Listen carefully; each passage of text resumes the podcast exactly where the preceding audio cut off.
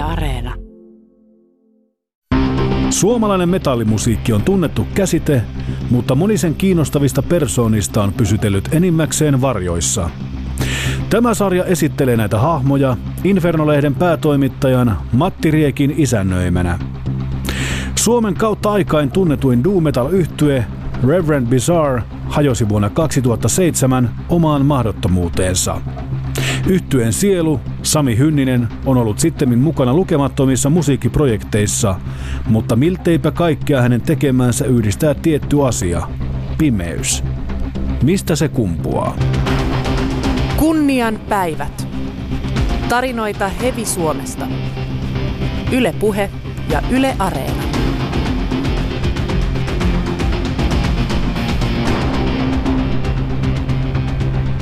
No niin, hyvät Yle Puheen kuuntelijat. Nyt voi toimittaja kertoa, että on ensimmäistä kertaa elämässään Lohjan kaupungissa. Ja tähän on se syy, että istun tässä Sami Hynnisen kanssa, jonka kanssa aloitellaan tämä keskustelu nimenomaan tästä Lohja-aiheesta.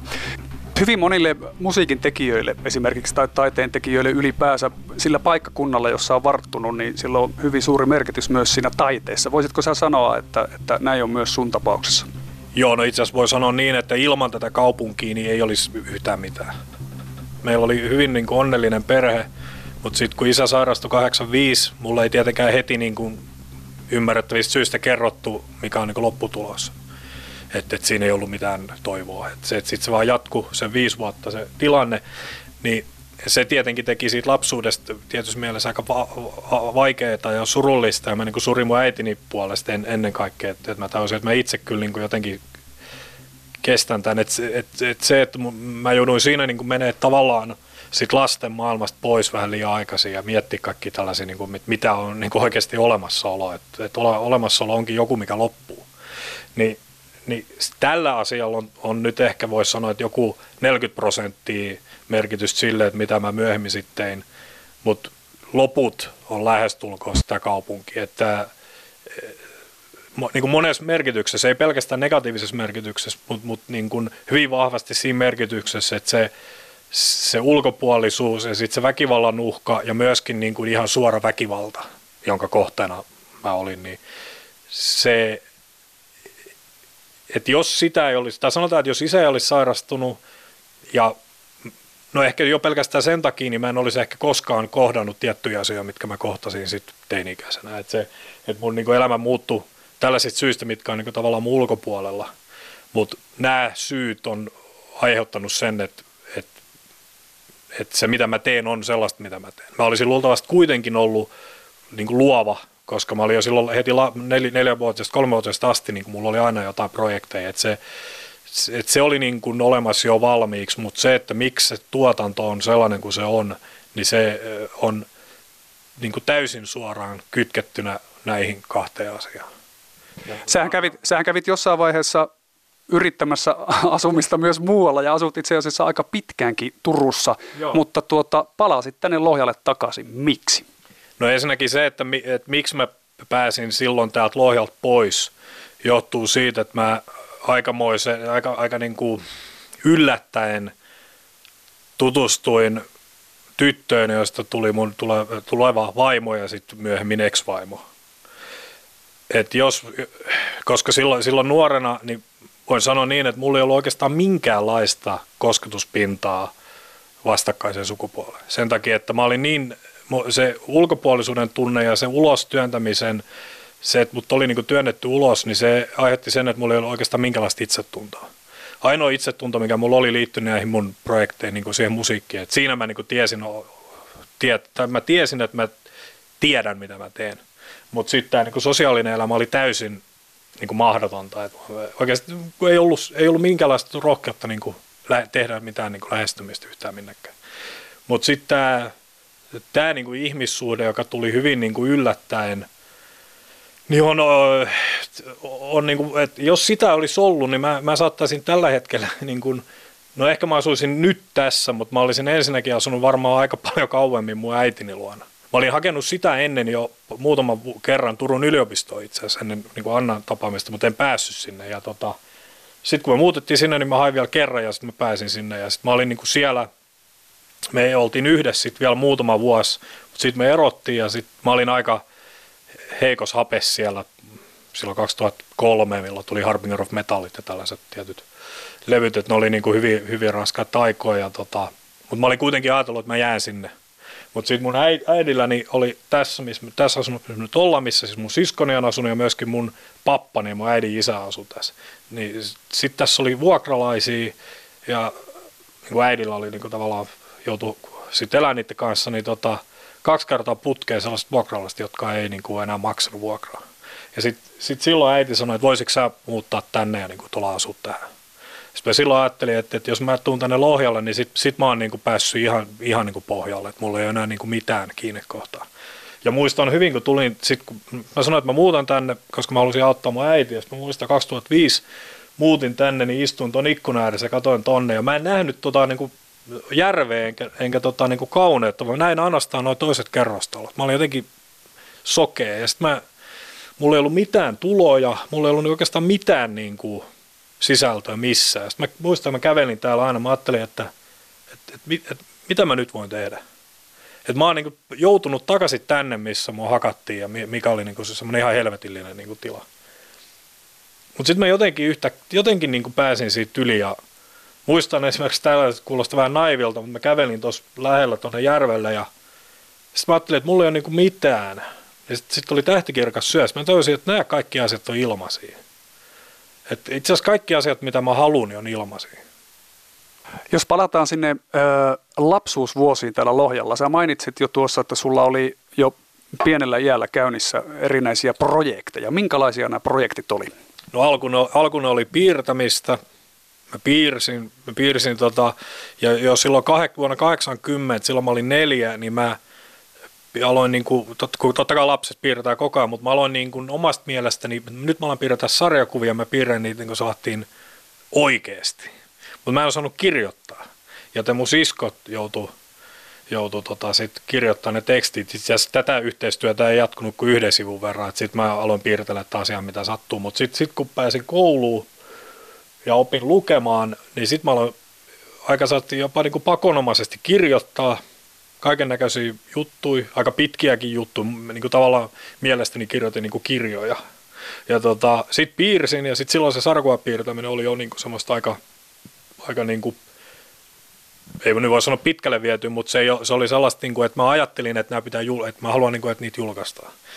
Ja, tota, ja sitten silloin sit seitsemänvuotiaana myöskin, kun aloitettiin koulu, niin mä Mikon kanssa, naapurin pojan kanssa, niin me alettiin tekemään musiikkia – tai tämmöisiä kasetteja. Me mm, perustettiin semmoinen bändi, minkä nimi oli Stop Pop.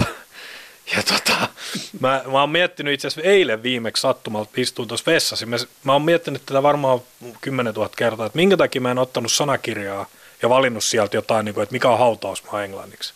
Et miksi mä en tehnyt niin, koska mä kuitenkin silloin jo kuuntelin heviä ja tiesin, että mä niin kuin, en ymmärtänyt niitä lyrikoita, mutta mä tajusin, mistä ne niin kuin, tai luulin tajuvani, mistä heavy biisit kertoo. Mä esimerkiksi luulin, että Black Sabbathin kaikki biisit kertoo jostain mustasta magiasta.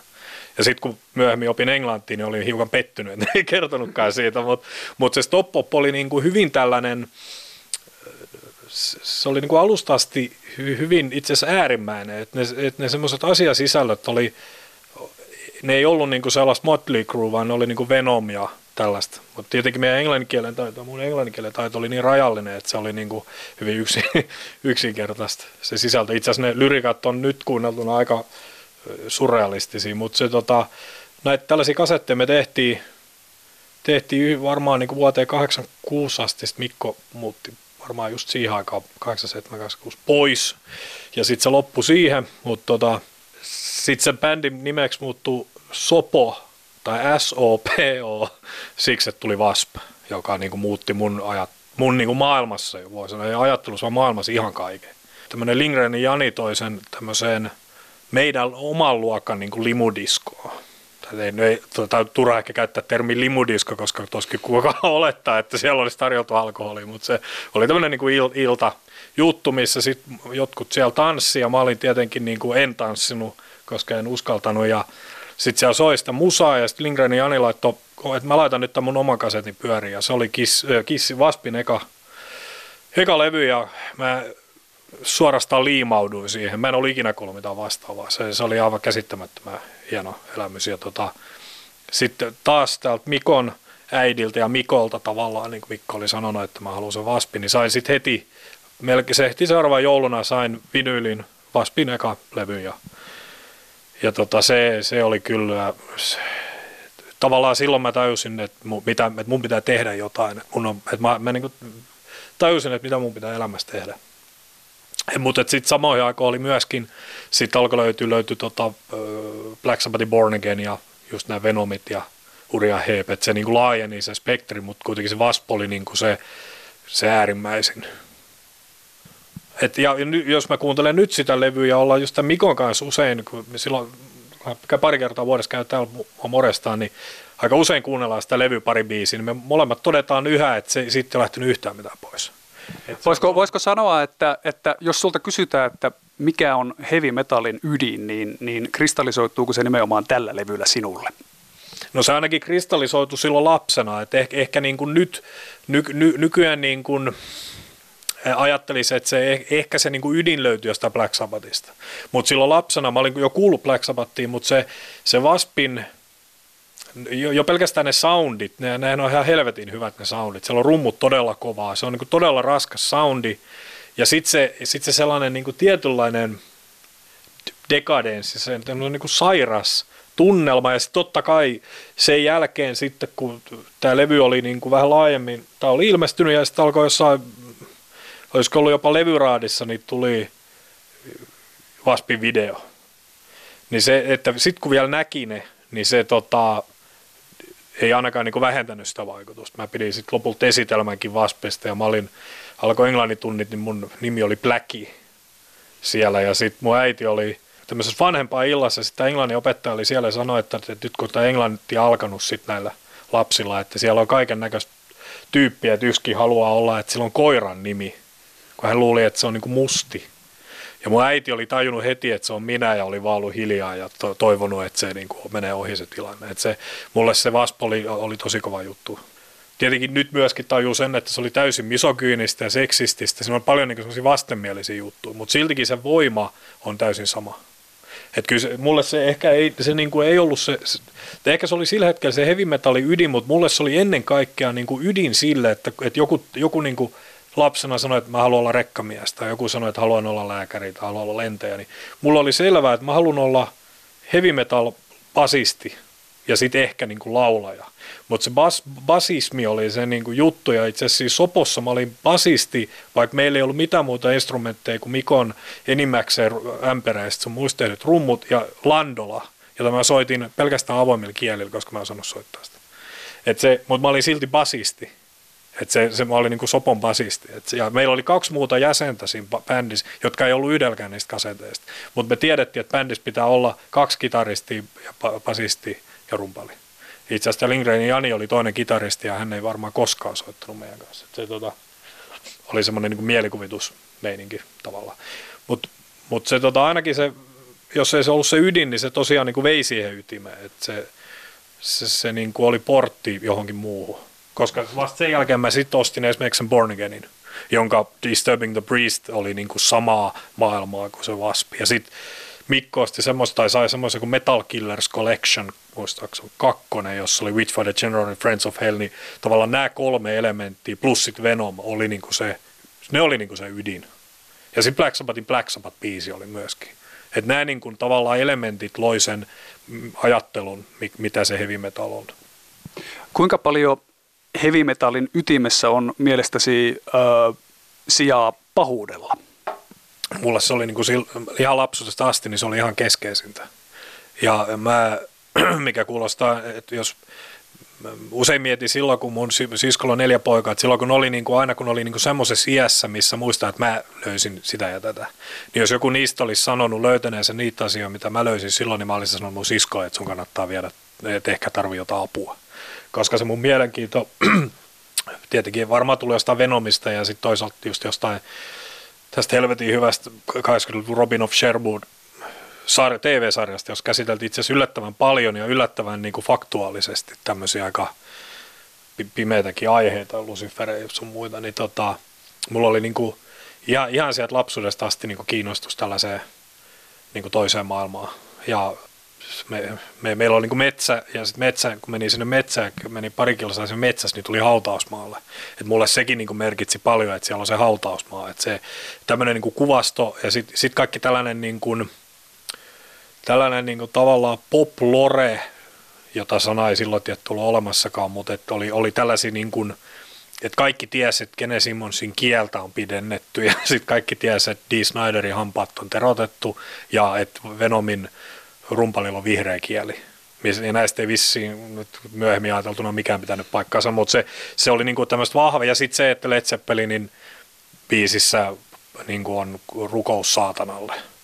Niin nämä, nämä tämmöiset asiat ja sitten just se semmoinen niin kuin, just the Disturbing the Priestin maailma ja Friends of Hellin maailma ja Waspin maailma, joka siis Wasphan ei käsittele lainkaan tällaisia aiheita, mutta se, se maailma on, niin kuin, on se kuitenkin niin kuin lapselle näyttäytyy, että se on sitä samaa, sellaista niin kuin pimeyden maailmaa, niin se tota, ky, kyllä se oli niin kuin hyvin, hyvin vahva ja tärkeä elementti siinä. Että mua ei kos, mua edes silloin lapsena kiinnostanut just joku Mötley Crue tai nämä tällaiset bändit, jotka ihan selvästi, tai Van Halen, jotka niin kuin, käsitteli tällaista niin kuin hedonismia, autolla aj- ajelemista ja nussimista ja Mua, mua ei ole niin kuin missään vaiheessa edes tämän mun urani aikana kiinnostanut tämmöiset asiat. Et mulla se oli se, joku voi ajatella tavallaan, että on vähän naivi, että on niin kuin, että mä muistan silloin, kun sitten paljon myöhemmin tuli Daysidin eka levy ja Glenn Bentoni haastateltiin ja hän puhuu aina näistä, että hän menee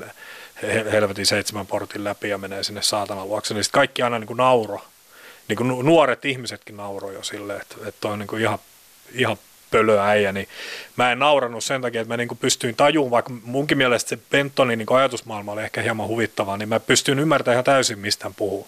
Että se mun niin kuin vakavuus tollaiseen, mitä monet piti ihan naurettavana, oli hyvin niin kuin syvä jo silloin, ihan lapsesta asti, ja sitten se oli niin kuin syveni siinä niin kuin teiniässä.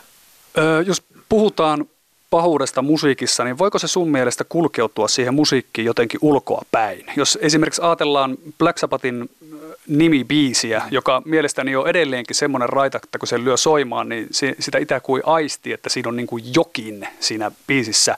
Mutta silti bändin jäsenet on niin kuin vuosikymmeniä kiistäneet, että niillä on ollut mitään tekemistä tämmöisten tota, öö, pahuuden asioiden kanssa oikeasti. No se, jos ajatellaan nyt tällaista ok- okkultistista näkökulmaa, niin se tuohan niin kuin on aika selkeä siinä mielessä, että sä voit tavallaan – käytetään nyt sanaa pelleilemällä tietyillä asioilla kutsua sisään asioita, mitä sä et edes tajunnut olevan olemassa. Et se, sen takia usein sanotaan, että älä niin kuin, sekannut näihin asioihin, jos sä et tiedä, mistä sä niin kuin, puhut. Et se, se, toihan oli, Kiisar Butlerihan oli jonkun verran perehtynyt, perehtynyt näihin juttuihin, mutta nähtävästi ainakin hänen omien kuvastensa perusteella myöhemmin sitten, että se oli aika, aika niin kuin sellaista pintapuolista ja enemmän niin kuin tavallaan niin kuin viihteeseen liittyvää. Mutta mä luulen, että näillä muilla jätkillä ei ollut edes suur, kovin suurta mielenkiintoa siihen, mutta se tota, me voidaan joko niin kuin olettaa, että tämmöinen henkimaailma on olemassa ja silloin se on mahdollista, että se tarttuu johonkin paikkaan tai johonkin tallenteeseen tai johonkin teokseen ilman, että se tekijä itse asiassa edes tajus sitä. Mutta sitten toinen tavallaan tällainen tieteellisempi näkökulma siihen on se, että se, että me tiedetään, että siihen on voinut tarttua jotain, niin me koetaan se. Ja mua ei itse asiassa enää ole kymmenen vuoteen kiinnostanut yrittää vakuuttaa kenellekään, että kumpi on nyt se. Mun mielipiteeni luultavasti on enemmän se, että, se, että on mahdollista kutsua tiettyjä voimia ilman, että sä halusit tehdä sitä. No miten pahuus on näyttäytynyt sun monia vuosikymmeniä jo kestäneen musiikkiuran aikana. Miten se on tarttunut sun musaan? No se tarttuu jo siis siitä, että se mun niinku tavallaan mielenkiinto, ehkä pahuus on, pahuus on, no kyllä sitäkin sanaa voi käyttää, mutta sitten jos mietitään, että, että, että mikä esimerkiksi mun mielestä on todellista pahuutta, niin joku eläinten rääkkääminen.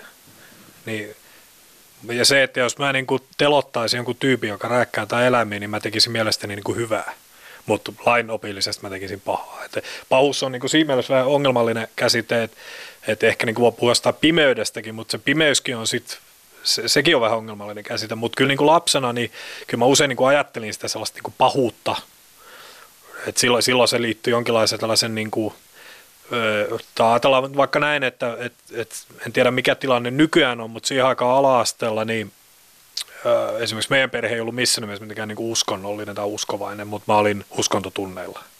Ja sitten sit kun niin lapsille opettaja kertoo jotain, että, että jostain maantiedosta, että tuolla on tuo kaupunki, ja sitten seuraavalla tunnilla kerrotaan, että Jeesus ja Jumala ja nämä on niin kuin totta, niin lapsihan uskoo sen siksi, että se on opettaja, joka sanoo sen. Ja tässä on yksi syy, miksi uskontoa ei pitäisi opettaa niin kuin ala, tai niin kuin lapsille, että se pitäisi olla aikuisen päätös. Mutta se tota, että se niin kuin, tavallaan eh, lapsena niin kuin käsitti niin, että se hyvyyden maailma on tämä tämmöinen, niin kuin, missä on nämä kaikki Jeesukset sun muut. Niin silloin se pahuus niin kuin mulle lapsena merkitsi lähinnä sitä mustaa magiaa ja eh, ehkä niin kuin jonkinlaisia niin kuin murhia tai jotain tällaista niin kuin tietynlaista.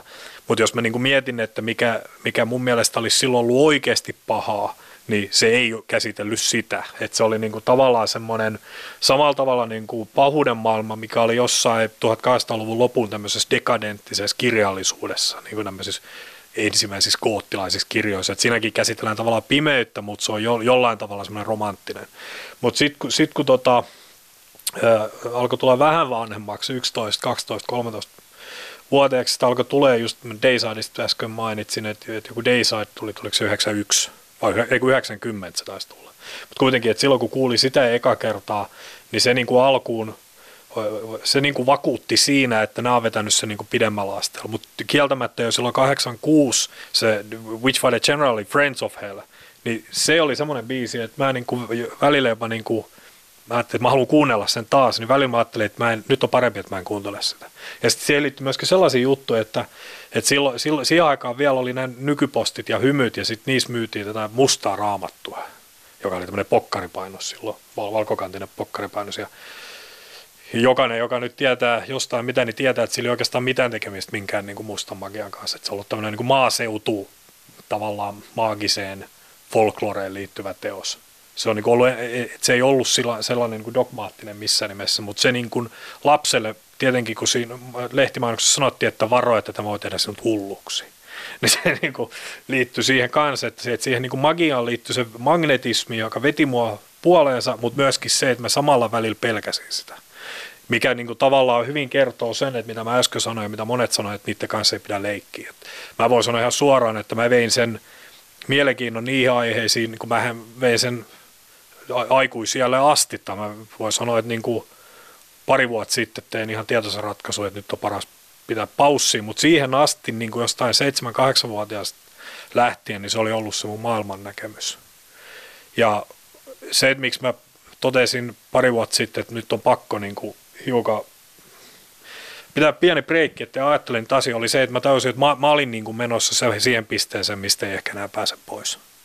Että onneksi mä tajusin sen siinä vaiheessa, että, että on, on olemassa ihmisiä, jotka on tällä hetkellä lukittuna, tai lukittuna, mutta jotka on niin laitoksessa tällaista asioiden takia. Että se, myöskin se, että, että se Black Sabbath, Black Sabbath-biisi, että onko siinä kiinni jotain elementtejä, niin siinä on just se, että, että mistä ne elementit tulee ja että ihminen niin tavallaan tahtomatta avaa niitä, mutta mulla oli semmoinen hyvin intentionaalinen halu tutkia sitä pimeyttä ja myöskin niin kuin, tavallaan sitä pahuutta – mutta mut, mut sitten siinä 90-luvulla se mun pahuuden käsite muuttui itse asiassa huomattavasti niin kuin synkemmäksi, että et tota, et just se turpaan saaminen ja se semmoinen niin ulos, että mut oli työnnetty joka paikasta ulos ja sitten semmoinen niin kuin helvetin negatiivinen maailma, mihin liittyi se, että mä olin hyvin niin kuin surullinen siitä, että mä, niin kuin äidin kohtalosta siitä, että mitä kaikkea paskaa hän joutui käymään läpi sen koko sen niin kuin isän sairauden ja sitten kuoleman, ja kuoleman jälkeenkin vielä pari vuotta kaikki talon myynnit sun muut. Et se, oli, se oli tosi raskasta aikaa niin kuin monella tavalla, ja sitten siinä oli tämä niin kuin koulu, mun niin kuin koulus kohtama kiusaaminen ja sitten väkivallan uhka, niin se, niin kuin se mun että se pahuus alkoi alkoikin muuttua sellaisesta niin kuin mustasta magiasta ja tämmöisestä niin kuin romantismista tai romantiikasta tällaiseen niin kuin kostonhimoon joka niin kuin nyt myöhemmin, silloin ei puhuttu mistään kouluampumisista, eikä niitä ollutkaan vielä niin kuin missään.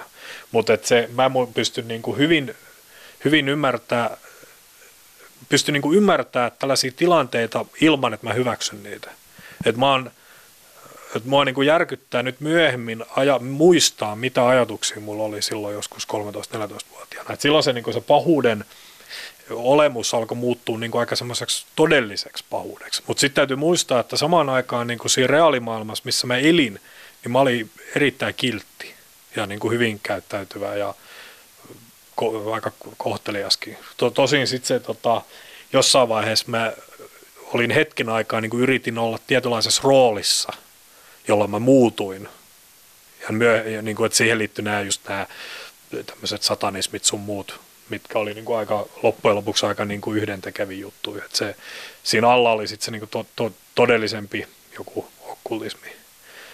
Mutta tota, mut se niinku kehitys siinä jossain tämmöisessä pahuudessa kostohimoissa, niin mun mielestä se niinku sai sellaisen ehkä maksimin silloin, kun tehtiin tämä 2003 tämä Harbinger of Metal. Et si, siinä on niin kuin sellainen levy, että mä luultavasti en tule koskaan enää kuuntelemaan sitä. Et silloin kun se on tehty, mä oon varmaan, niin no mä oon silloin tietty joutunut masteroinnissa kuuntelemaan, sen masteroinnin kuuntelemaan, mutta sen jälkeen mä en ole ikinä kuullut sitä ja et nykyään niin joissain tiloissa mä saatan ihan huvin vuoksi kuunnella jotain vanhoja levyä, mistä mä enää muista edes niitä biisejä, mutta sitä Harming of Metallia mä en halua kyllä kuulla enää koskaan. Et siinä, siinä niin se pahuus ja se semmoinen, semmoinen välinpitämättömyys ja kylmyys, niin se ei ollut ainoastaan niin kuin ajatuksissa, vaan se oli myöskin teoissa. Et mä olin, olin menossa semmoiseen todella äärimmäiseen tilaan, että, ne, että se se niin kohdistui bändiin ja sitten äänittäjään ja kaikkea. Ja sitten sit kun me tehtiin niitä keikkoja, niin se kohdistui yleisöön ja se oli niin kuin se, se, sitä jatkui muutama vuosi. Mutta se oli niin kuin sellainen,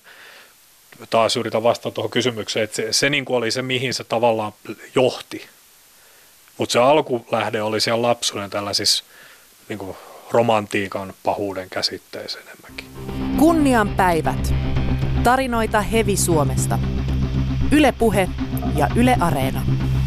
Niin, tämä Harbinger of Metal, jonka mainitsit, on siis kentiespä kuuluisimman yhtyeesi, eli Revered Pisaren tuotos. Ja tämä bändihän koki matkansa pään vuonna 2007, eli neljä vuotta tämän äskeisen ö, julkaisun jälkeen. Kertoisitko lyhyesti, että mitkä ne lopulliset syyt oli, mikä, mitkä veivät bändin hautaan? No se, no se ihan, ihan lopullinen syy oli se, että mä aloin olla niin, mä aloin olla niin kuin loppu itseni kanssa, mutta mä aloin olla myöskin loppu sen kanssa, että se, että, että vaikka Reverend nyt oli oikeasti aika pieni yhtye, niin se oli sitten samaan aikaan niin kuin aika iso yhtye. Ja sitten siitä voi ajatella niin, että, että nyt kymmenen vuotta myöhemmin niin siitä on tullut niin kuin tavallaan isompi, mitä se oli silloin, mutta silloin jo se oli mulle niin kuin liikaa, että se, että, että tota, mulla oli omi sisäisiä ongelmia helvetisti ja tota, se elämäntilanne oli vähän hankala muutenkin ja sitten sit oli vielä niinku päällä se paine siitä, mitä se niinku yhtyen tavallaan tunnettavuuden nousu aiheutti. Mutta sitten siinä on niinku alla, siinä on sellaiset tekijät, mitkä oli olemassa jo ekalevytehtäessä, eli meillä oli aika tota, niin, välillä niinku tosi nihkeet nämä tämmöiset sosiaaliset suhteet bändin sisällä ja, ja tota, ne alkoi niin kuin ehkä korostua silloin, kun me alettiin tekemään vähän enemmän keikkoja, varsinkin silloin, kun alettiin tehdä ulkomaan keikkoja, missä me oltiin niin kuin tavallaan yhdessä koko ajan useampia päiviä. Että ne oli, että mä voin niin kuin sanoa tämän ilman, että tavallaan tarvii pyydellä keneltäkään anteeksi, koska jokainen meistä kolmesta tietää tarkalleen, mitä, ne, mitä se oli. Ja ne meidän, niin kuin, meidän niin kuin syyt siihen vähän huonoon kemiaan, ne on niin kuin tavallaan – ei ole niin yhtä syytä, vaan ne on niin kuin jokaisen yksilön yhteys jokaiseen toiseen. Niin, niin, niin, niin kuin yksikään niistä linjoista ei ollut niin kuin täysin kunnossa. Et me, et monet bändit alkaa niin, että on niin kuin joku kaveriporukka, jotka niin kuin yhdessä päättää, että perustettaisiko bändi. Mutta tämä bändihän perustettiin niin, että, että silloin mä olin jo Pohjoisen eli Voidin kanssa tehnyt musiikki, joka oli tästä aika, suorastaan aika kokeellista ja niin kuin se, sillä ei ollut mitään tekemistä tällaisen niin kuin, traditioiden kanssa, mutta sitten se mä halusin siihen niin kylkeä sen takia, että mä olen kiinnostunut tuosta doom metal hommasta, josta silloin ei saanut mitään tietoa mistään, eikä niitä levyjä saanut edes Helsingistä ostettu juurikaan, niin se, tota, se, se niin kuin, siitä tuli semmoinen obsessio mulle, ja sitten mä ajattelin, että no kokeillaan, että, että pitäisi kokeilla, niin kuin, että soittaakin sitä musaa. Niin se bändi rakentui niin, että kun ei mulla ollut oikeastaan mitään kavereita, että, että Mä en niin kuin tuntenut, tuntenut oikeastaan ketään, jota mä olisin siihen pyytänyt. Ja sitten sit mä tiesin, että Kimi kuuntelee Led Zeppelinia. Niin se oli niin kuin riittävä syy siihen. Hänellä ei ollut edes kitaraa, eihän varmaan edes soittanut silloin kitaraa. Niin mä sanoin, että tuut sä tuota tämmöiseen bändiin, että se on tällaista tällaista. No eihän tiennyt tietenkään niitä bändejä, mistä mä, tai kukaan ei voinut tietää, että mitä on Saint Vitusit ja kaikki nämä, kaikki nämä muut, mitkä nyt oli niin Troplet sun muut. Niin se tota, sitten oli, me tuli sitten siinä niin kaksi, ja sitten me mentiin kokeilemaan jotain, se oli aika avuton säätämistä. Niin sitten siellä oli tämä Juippi, joka oli tämmöisessä niin kuin erillisessä kopissa tekemässä teknoa. Ja sitten mä sanoin silleen, että osaat soittaa rumpuja, sanoin, että en ole koskaan kokeillut, mutta sitten saat meidän rumpali. Niin me, se, ei, niin kuin, se rakentui tavallaan täysin niin kuin tällaisesta keino, niin kuin keinotekoisesti. No sitten tietty Juipin korvas Pohjonen, jonka kanssa mä nyt olin sit silloin soittanut jo vähän enemmän. mutta ei se meidänkään suhde, me, me, meillä oli niin kuin, tavallaan me oltiin tutustuttu ennen sitä musan tekemistä, mutta sekin oli semmoinen hiukan hankala se ihmissuhde. Et sekään ei ollut sellaista niin kuin yhdessä hengailu. Mutta sitten toisaalta pitää sanoa, että mä en ole kyllä ikinä hengailut kenenkään kanssa. Et se, niin kuin, se, et, et, mulla on nykyään paljon ystäviä, mutta en mä niitä juurikaan näe. Et se, tota, mutta et se Reverend Pisaren niin kuin se lähtökohta oli, oli jo vähän niin kuin poikkeuksellinen. Et siinä oli niin kuin, mulla oli se selkeä visio, mitä se on. Mä tiesin, mitkä ne esikuvat on, ja sitten mä niin kuin esittelin ne muille. Ihan siis kirjaimellisesti niin, että mä soitin levyjä ja tavallaan pidin niin semmoisia pienimuotoisia esitelmiä. Että kiinnittäkää huomioon tohon rytmiikkaan, kiinnittäkää huomioon tohon niin kuin riffin, että miksi se on noin. Että miksi se ei ole, että mikä siinä on ero niin, kuin niin sanottu tavalliseen hevimusaan, mitä niin kuin muut kuunteli. Niin se tota, että tuollaisesta lähtökohdasta on helvetin vaikea saada, saada sellaista porukkaa, joka niin kuin hitsautuisi sellaisella niin kuin hyvällä fiiliksellä. Jotkut varmaan onnistuu, mutta mun mielestä niin kuin paras tämmöinen niin kuin vertauskohde Reverendisarre on Ramones, jolla oli vähän niin kuin samat lähtökohdat ja vähän samanlainen niin kuin ongelma siitä, että on niin kuin jätkillä on ihan eri näkemykset niin kuin maailmasta, maailmankuvat. Ja sitten se, että, että no heillä nyt tietty kävi niin, että sitten kun tämä Joey vihdoinkin saa, saa niin kuin jonkun naisen, joka haluaa olla hänen kanssaan, niin sitten Johnny päättää iskeä sen. Ja sen jälkeen ne ei enää puhunut koskaan. He oli sitten vielä, oliko sen kymmenen vuotta sen jälkeen bändi toinen istuu auto etupenkissä, toinen takaimaisessa penkissä. Et se, meillä ei ollut niinku tällaisia niinku, meillä, niinku, että meillä on niinku varsinaisia kauheat riitoja välttämättä koko aikaa, mutta me ei, me ei niinku vaan, me oltiin ihan eri maailmoista kaikki. Et se, se oli niinku, että jos silloin eka levy tehdessä tavallaan se niinku bändin kuolema oli jo niinku alkanut elää siellä. Ja sitten tietenkin se, kun päästiin siihen Harbinger of Metalliin, missä mä aloin olemaan aloin ole siis niin huonossa kondiksessa, että, toi, että, että keskeisen sessioiden, niin mulle psykiatri, psykiatri sanoi, jouduin, jouduin sitten menemään, en olisi itse mennyt sinne, mutta, mutta silloin jo entinen vaimoni sanoi, että tee, tee mulle sellainen palvelus, että mene sinne. Koska hän ja monet muutkin näki, että mä niin kuin ehkä päädyin jonnekin siis hautaa. Tai sitten jonnekin vankilaan tai jonnekin. Niin, niin mä aloin niin kuin käymään sitten tämmöisissä istunnoissa ja tämä psykiatri sanoi, että tämä on niin kuin nyt niin kuin tavallaan, että kun lääkäri sanoo, niin hän, että, että silloin niin kuin pitää toimia näin. Niin hän sanoi, että, että sä et saa enää mennä sinne studioon.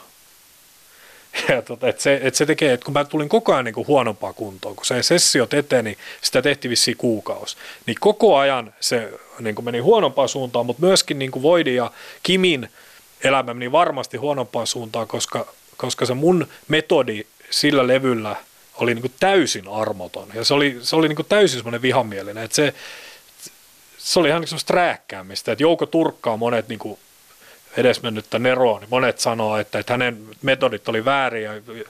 No mun mielestä ne ei ollut väärin, mutta mä ymmärrän, miksi jotkut sanoivat, että ne oli väärin. Mutta se mun metodi oli niin kuin vielä niin kuin tavallaan ihmisarvoa alentavampi. Et olen pyytänyt anteeksi molemmilta jätkiltä kyllä myöhemmin ja pyydän nyt tässäkin, jos, jos, jos tota, niin se on unohtunut. Mutta se tota, sitten kun tehtiin Crush the Insects, niin mä, mä olin niin kuin tietoisesti päättänyt, että mä yritän niin kuin aina, tai ainakin yritän olla niin kuin vähän kevyempi. Että kyllä siellä, sielläkin oli se sama meininki, että uusiksi, uusiksi, uusiksi, että kelpa ei kelpaa.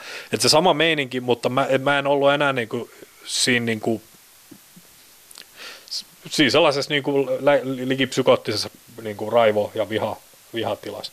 Mutta siihen liittyy myöskin se, että se mun oma elämä oli, että mulla ei ollut myöskään, että sitten kun mä aina menin himaa sieltä tota, sessioista, mä olin, mä olin siellä kotona, niin mä niin kuin vaan istuin siellä, että mulla ei ollut niin kuin enää, en, mä en niin kuin välittänyt enää yhtään mistään mitään. Mä ajattelin, että jos, että et mulla on niinku ihan sama, mitä tapahtuu. Et se oli niinku semmoinen itsemurha-trippi se koko Rock Metal, missä on myöskin yksi syy, miksi mä en sitä halua kuunnella. Mutta ehkä niinku suurempi syy on se, että jos mä nyt sitä kuulisin, niin mä muistaisin sen, että mitä Voide ja Kimi on mennyt läpi siinä. Et se, se, oli ihan, se oli ihan kauheat. Miten tota, kun tuon itsemurhan nyt mainitsit, niin minkälainen se suhtautuminen itsemurha-ajatukseen noin niin kuin yleisesti ottaen on? No se on, se on muuttunut nyt myöskin tässä niin kuin pari viime vuoden, sanotaan, että silloin kun mä täytin 40, eli viime vuonna, niin tota, mä niin kuin tajusin sen, että jos mä niin kuin jatkan nyt tällä samalla niin kuin ajatusmoodilla, millä mä oon mennyt kymmenenvuotiaasta asti, jolloin siis se isän sairaus oli siinä pisteessä, mä tajusin, että, on niin kuin, että tässä se käy hyvin. Että se niin kuin, tavallaan suhde koko elämä muuttui silloin jo lapsena. Niin se, tota, ja silloin mä jo ajattelin, että miksi, mä, niin kuin, miksi mun pitää elää täällä. Et mä en ajatellut, että mä niin tekisin itsekään. Mä edes lapsena varmaan tajunnut, että voi tehdä itselleen mitään. Mutta mä ajattelin, että miksi mun pitää olla täällä. Niin se, tota, se oli niin kuin, eli niin kuin 30 vuotta tällaista niin kuin itse, itse tuohon ajatteluun. Niin silloin mä niin kuin tajusin, että jos mä jatkan näin, niin mä oon kohta 50 ja mä oon ihan samassa niin kuin pisteessä. Et mä oon niin kuin tuhlannut koko elämäni silloin. Et se, tota, silloin mä tein ihan täysin, niin kuin, tein, tein niin kuin tavallaan tällaisen ratkaisun, että nyt mä et mä en tiedä miten mä sen teen, mutta mä päätin, että mä teen kaiken, että mä pystyn muuttaa sen ajattelun. Että mä en enää ajattele niin, että tämäkin päivä on niinku taas vittu olemassa. Ja se, se itse asiassa se kestää aika kauan tolanen, mutta mä oon niin nyt, voin sanoa suoraan, että mä oon päässyt siihen tilaan, että, tota, että mulle niin kuin kammottavin ajatus on se, että, että elämä loppuisi. Mutta mut, mut sitten niin se 30 vuotta kammottavin ajatus oli, että elämä jatkuu. No mikä, mikä sut sai pysymään tässä maailmassa? Mun äiti, se, että mun äiti on olemassa. Et mä, niin kuin, mä täysin, että mä en voi hänelle, mä, mä en halua tuottaa hänelle mitään ylimääräistä surua, mutta mut mä en voi tuottaa sitä surua, että hän, hän tota, että mut löydetään jostain. Voin, voin sanoa, että siis näiden niin kuin 30 vuoden aikana, ei nyt tietenkään silloin lapsena, mutta sitten niin varsinkin noilla keikkareissuilla, niin siellä oli tiettyjä tilanteita, missä tota, No ensinnäkin mä vahingoitin itseni niin kuin keikoilla ja tollaista, minkä monet sitten niin ajattelivat, että se on vähän sama kuin meihem, että se on niin kuin semmoinen tavallaan osa sitä showta, mutta ne oli kyllä niin kuin hyvin sellaisia, se oli niin kuin se, että se kivun tunteminen niin kuin helpotti sitä olotilaa. Monethan ihmettelee, että miksi teinit, varsinkin niin kuin 90-luvulla oli paljon ihmeteltiin, että niin kuin teinit viiltelee itseään. Ja, ja tota, mua on niin aina ottanut vähän aivoa sekin, että ihmetellään tollasta ja tavallaan ajatellaan, että se on joku, niin kuin, joku niin kuin tyyliseikka, mutta se, se on niinku ihan puhtaasti monella varmasti se, että se kipu laukaisee sen niinku ahdistuksen hetkeksi pois. Sieltä aivoista tapahtuu joku ja välittää aina homma. Mutta se niinku, mut kyllä se niinku syy oli se, oli se että mä niinku vaan päätin, että mä voin sitä tehdä. Mutta sitten oli niin synkkiä tilanteen, missä se oli niinku helvetin lähellä, niin silloin siinä tilassa tavallaan ihminen ei ajattele mitään muuta kuin, että se tuska loppuisi.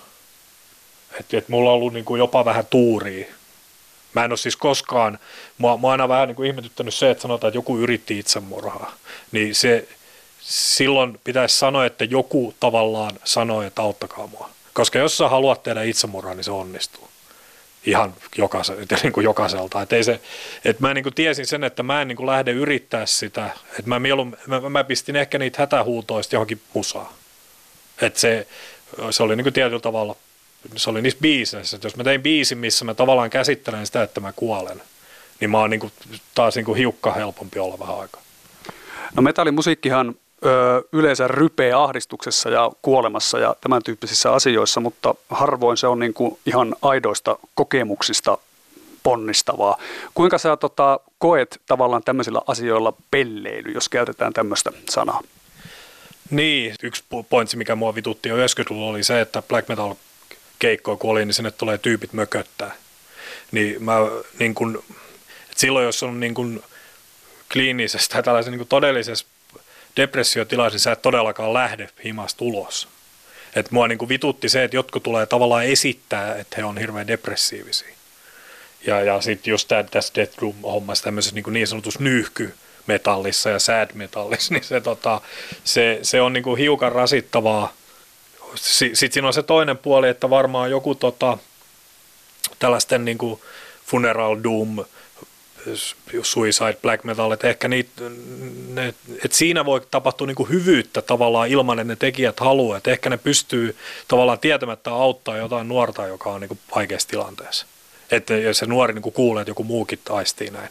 Mutta mut niin mä henkilökohtaisesti en ole koskaan niin kuin pelleilyä noiden asioiden kanssa. Vaikka mua on joskus syytetty siitä, että on vaan niin laulaa tuosta itsemurhasta aina vaan, mutta se niin kuin, tavallaan ne on ollut mulle niin kuin, vä, niin kuin väistä, sellaista niin kuin välttämätöntä toimintaa. Et mä en ikinä ole muutenkaan tehnyt biisejä tai mitään piirroksia tai mitään niin, istun alas ja teen nyt. Kyllä mua jossain vaiheessa jopa ehkä vähän suututti se sellainen niin kuin itsemurhailu, flirttailu, mutta sitten mä tajusin, että ulkopuolisen silmissähän se mun materiaali on ihan samanlaista. Että ei me voida niin kuin lähteä siitä, että mikä on jonkun taiteilijan se tavallaan intentio tehdä se työ. Ei me voida tietää sitä. Tai sitten voidaan ajatella, että onko oikein kuunnella Bursumia, kun Bursumin äijä on niin kuin mitä on. Hmm. Mun mielestä on sen takia, että se on taiteellisesti helvetin hyvä. No entäs sitten vanha kiistakapula heavy metal ja huumori? Onko heavy metallissa sijaa huumorille?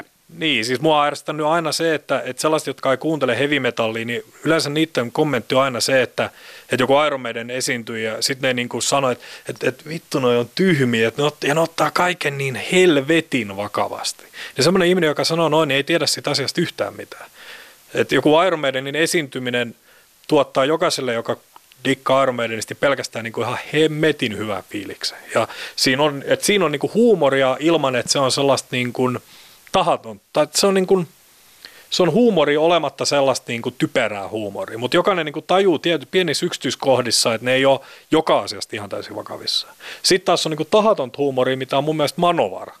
Että se, että niille nauretaan ja siihen, siihen nauramiseen liittyy osa siitä, että, että, että tavallaan ne fanit, että joku voi olla fani ja tavallaan myöskin nauraa, mutta ne jätkät oikeasti ei ehkä itse tajua sitä. Ja tässä on niin kuin kaksi niin kuin eri kulmaa. Mutta sitten jos mennään niin kuin siihen, että joku tekee niin kuin tietoisesti huumori musiikkia ylipäänsäkään, jos se ei ole Lapilahden linnut, niin se on mun mielestä paskaa. Et se Reverempi-sarjassa oli ihan tolkuttomasti itseironiaa ja, ja tällaista niin kuin aika älyllistä huumoria, mitä mä luulen, että aika moni ei ole vieläkään löytänyt sieltä. Että aina silloin tällöin joku tulee mulle sanoa, että nyt mä vasta tajusin ton jutun.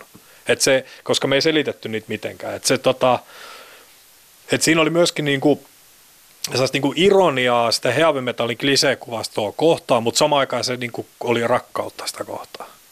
Tai ihan sama kuin ajatellaan, että mun yksi suurimpia, mistä mä dikkaan eniten, Glenn Danzig, niin sitten kun ihmiset nauraa sille ja sanoo, että se on tommonen ja tollanen, niin mä voin sanoa, että kyllä mä voin niin tavallaan allekirjoittaa ton, mutta samaan aikaan mä voin niin kuin täysin vakavasti niin kuin sanoa, että hänen kolmoslevy on niin kuin maailman paras levy. Et se, et on, et ihmiset niin kuin helposti ajattelee, että, että, jos on, että jossain on huumoria, niin se on joko niin kuin just tästä huumorimusiikkia, tai sitten se, että jos sä aistit huumoria jossain, niin sä niin kuin pilkkaat sitä.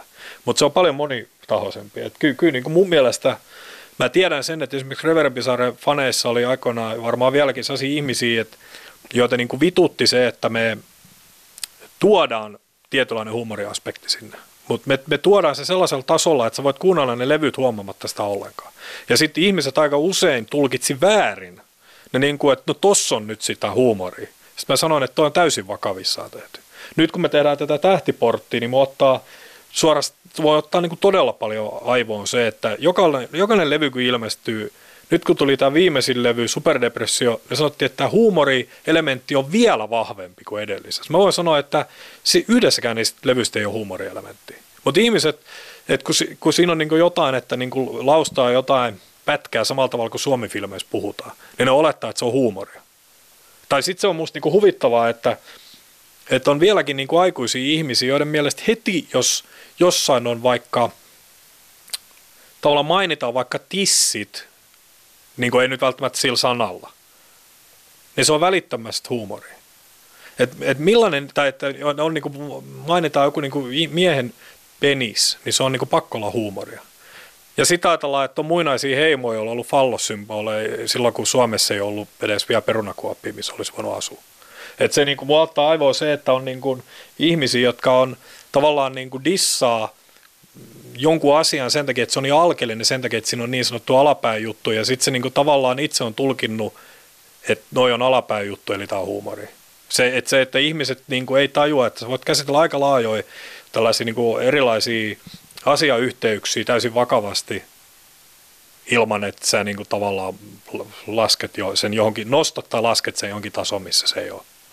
Mutta sä oot siinä mielessä äärimmäisyyksien mies, että jos ajatellaan nyt sitten ähm, sun hevimetallisia toimia Reverend Pisarin jälkeen, niin sä teit pari levyä äh, pohjalaisen Spiritus Mortisin kanssa, joista varsinkin tämä jälkimmäinen niin on mielestäni kyllä voisi sanoa, että heavy metallin kristallisoituma aika monessakin mielessä. Ja se on nimenomaan myös semmoista musiikkia, että, että tämän pidemmälle ei tavallaan näissä kuvastoissa voida mennä.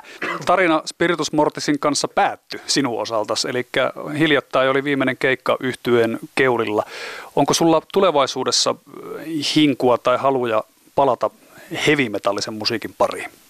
No e, e, ensinnäkään se ei ole ihan välttämättä täysin vielä päättynyt. Meillä on kyllä suunnitelmissa, että neljä biisiä mä vielä menen, niin kuin teen, teen sanat ja laulan ne, mutta tota, keikat, keikat loppu kyllä. Mutta tota, mä teen nyt näitä opium-juttuja, niin, niin niissä niin kuin, tota, mulla on ainoa sellainen ohjenuora, että kun ihmiset ihmettelee, että, että siellä on niin kuin ihan mitä sattuu, mutta mun mielestä siellä ei ole ihan mitä sattuu, mutta niin kuin tyylillisesti, niin ainoa semmoinen sääntö on se, että sen kanssa mä en tule tekemään niin kuin puhdasta ja niin kuin perinteistä heavy metal lyrikkaa koskaan. Et siellä voi olla niitä heavy metal elementtejä musiikillisesti, mutta ne lyrikat tulee olemaan niin kuin, tavallaan sellaisesta maailmasta, jota ei ole filtteröity. Et silloin kun mä teen tai tein Asra Risingin black metal lyrikkaa tai sitten Spiritus Mortisiksen heavy metal lyrikkaa, niin, niin vaikka mä kirjoitin ne hyvin niin kuin vapaasti ja aika niin kuin laajasti, että ne ei niin kuin, tavallaan fakkiudu siihen ihan mitä nyt niin kuin sellainen – liukuhiino heavy metal tai black metal lyrikka joskus ikävä kyllä voi olla, niin mulla oli se filteri, että okei, että se Spiritus Mortis filteri oli se, että bändi on perustettu 87, ne on tehnyt nämä levyt, ne on nämä tyypit.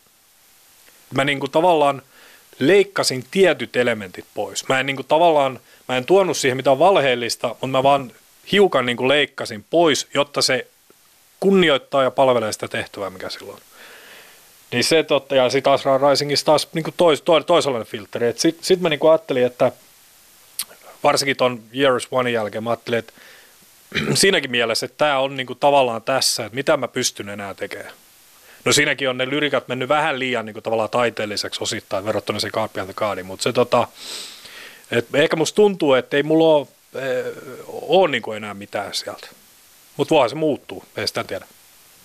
Niin, sä oot moni, monitulkintainen ja, ja monitahoinen persoona ja sieltä on vuosien saatossa lähtenyt vaikka mitä. Mutta yksi asia, mitä me en ole ainakaan haastatteluista löytänyt niin kuin selkeätä vastausta asiaa on se, että minkälaista katsantokantaa sinä edustat hengellisesti? Tuo onkin mielenkiintoinen asia. Että se, tota,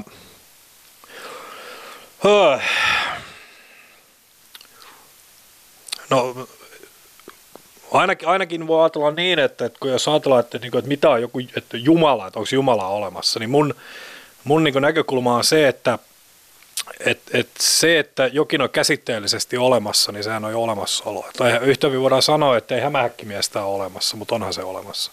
Yleensä sanotaan niin, että mystiikka on jotain, niin kuin, että mitä on mystiikka, niin se on jotain, mitä ei pysty enää niin kuin, pistää sanoiksi. Niin ehkä tässä on niin kuin se ongelma, että se miten mä lähestyn sitä on jotain, mitä on helvetin vaikea pukea sanoiksi. Mutta sitten joku voi kysyä, että no miten se Jumala vaikuttaa sun elämääsi. Niin mä voin sanoa, että ei mitenkään. Mutta mulle nämä on enemmänkin niinku käsit, käsitteellisiä juttuja, että nämä, niinku, on asioita, jotka tota, auttaa jäsentää tiettyjä asioita. Et mä en ole, niinku, niinku uskovainen, mutta mä on, mulle se on niinku gnosis, eli tieto, mutta sitten jos ajatellaan, että onko mä gnostilainen, niin en mä ole, niinku, en mä ole oikeastaan niinku gnostilainenkaan. Et se, tai et ehkä siinä on vaan se, että mä haluan liittää itseni mihinkään. Et ehkä se gnostilaisuus nyt on aika lähellä, mutta sitten toisaalta tao, taolaisuus on aika lähellä. Et, et, mä otan niinku tiettyjä asioita, mitä otan, että mä oon, mulle niinku, Jumala on jo, jo, jotain, mitä mä ajattelen itse asiassa aika usein. Sitten taas saatana on jotain, minkä mä koen – se, että sen mä itse asiassa koen tietynlaisena niin kuin ihan entiteettinä, että silloin, silloin nuorena mä tein, kun isä oli kuollut ja ä, suri sitä äidin että miten hän jaksaa ja sitten mun sisko sairastui, niin silloin mä, mä olin silloin varmaan 13, silloin mä tein tällaista ihan niin kuin peruskaavoja, vanhojen Grimoiter-kaavojen kautta niin kuin sopimuksen, missä mä niin kuin sanoin, että, mä, että, jos, että jos Jumala on olemassa, niin mä tuun taistelemaan sitä vastaan, jos on niin, kuin niin sanottu kristillinen Jumala. Ja ihmeellisesti on se, että, että se oli, se oli niin kuin 93, niin 94 mä osasin soittaa bassoa aika hyvin. Mä en ollut sitä, en osannut soittaa yhtään mitään. Eli tämä vanha blues-tarina. Että se, mä en niin kuin hakenut ehkä, ehkä sitä soittoa ja säveltämistaitoa, mutta se tuli sieltä. Et se pistää vähän niin kuin pelottaa, että missä vaiheessa mä maksan takaisin sitten. Mutta se tota, mulle niin kuin se saatana ilmentää, se ilmentää sitä eläinrääkkää, sitä naisten, lasten ja miksei miestenkin raiskaamista ja sotia ja kaikkea, kaikkea niin kuin mikä on oikeasti pahaa. Ja se saatana siis on jotain, mitä mä vastustan. Vaikka mä onkin niin kuin tavallaan hänen mä en ole palvoja, vaan niin palvelija. Eli mä joudun niin kuin olemaan tavallaan siinä roolissa, mutta sitten se Lucifer-hahmo ilmentää sitten taas niin kuin sitä niin kuin valoa ja kaikkea, mikä on hyvää. Että nämä on niin nämä mun tällaista, mutta ei se nyt ole sellaista, että mä en niin missään nimessä niin aamulla herään niin, että mä niin kuin, että Ave Lucifer olen taas täällä. Että ei, se, ei, ei noi asiat oikeasti ole mun elämässä sillä tavalla – sillä tavalla läsnä, mutta kyllä mä nyt ehkä voisin sanoa, että, että kun aina sanotaan, että onko se joku spirituaalinen tai onko se joku hengellinen, niin tietyllä tavalla mä oon kyllä hengellinen. Mutta sitten taas tietysti mielessä, jos mua ärsyttää itse asiassa aika paljon ateismi, niin kuin taaskin niin käsittelisi, että mitä se niin kuin oikeasti tarkoittaa. Niin mun mielestä niin kuin ateismi on uskonto siinä, missä mikä tahansa muukin, että joku päättää todeta, että jotain ei ole. Niin jos nyt ajatellaan, että jos mulla on jotain asioita elämässä, niin joita ei ole mun elämässä, niin en mä nyt Jumalalta tuhlaa aikaa niin ajattelemalla joka päivä, että Sami Hedberg ei ole mun elämässä. Hyvä. No joka päivä mä ajattelen, että onneksi Sami Hedberg ei ole mun elämässä. Niin mä, että sit ateisti tavallaan käyttää aikansa siihen, että Jumalaa ei ole ole. Mä voisin vakuuttaa sulle, että sitä ei ole. Se on, miksi sä käytät aikaa siihen? Että se, että se tavallaan niin kuin, mä en niin kuin, tietyssä mielessä, jos ajatellaan, että on, jos on ihminen, joka sanoo, että on Jumala, joka loi maailman ja loi minut ja ohjailee minua, niin jos joku sanoo niin, niin mä en mene sano sille, että se ei ole niin, koska varmasti hänelle se on niin. Mutta se, että se mitä se mulle on, niin se on jotain muuta. No Sami Hynninen, kun sinusta aika niin sanotusti jättää ja, ja poistut keskuudestamme, niin onko sulla vastassa pelkkää tyhjää? mä, mä koin, en, en kerro missä, olo, tai missä tilanteessa missä olosuhteissa, mä itse asiassa koin sellaisen tajun, tajunnan tilan muutoksen, missä mä, no mä, mä voisin, voisin niin tietyssä paikassa sanoa, että mä oon käynyt helvetissä, siis että mä oon nähnyt mitä se on.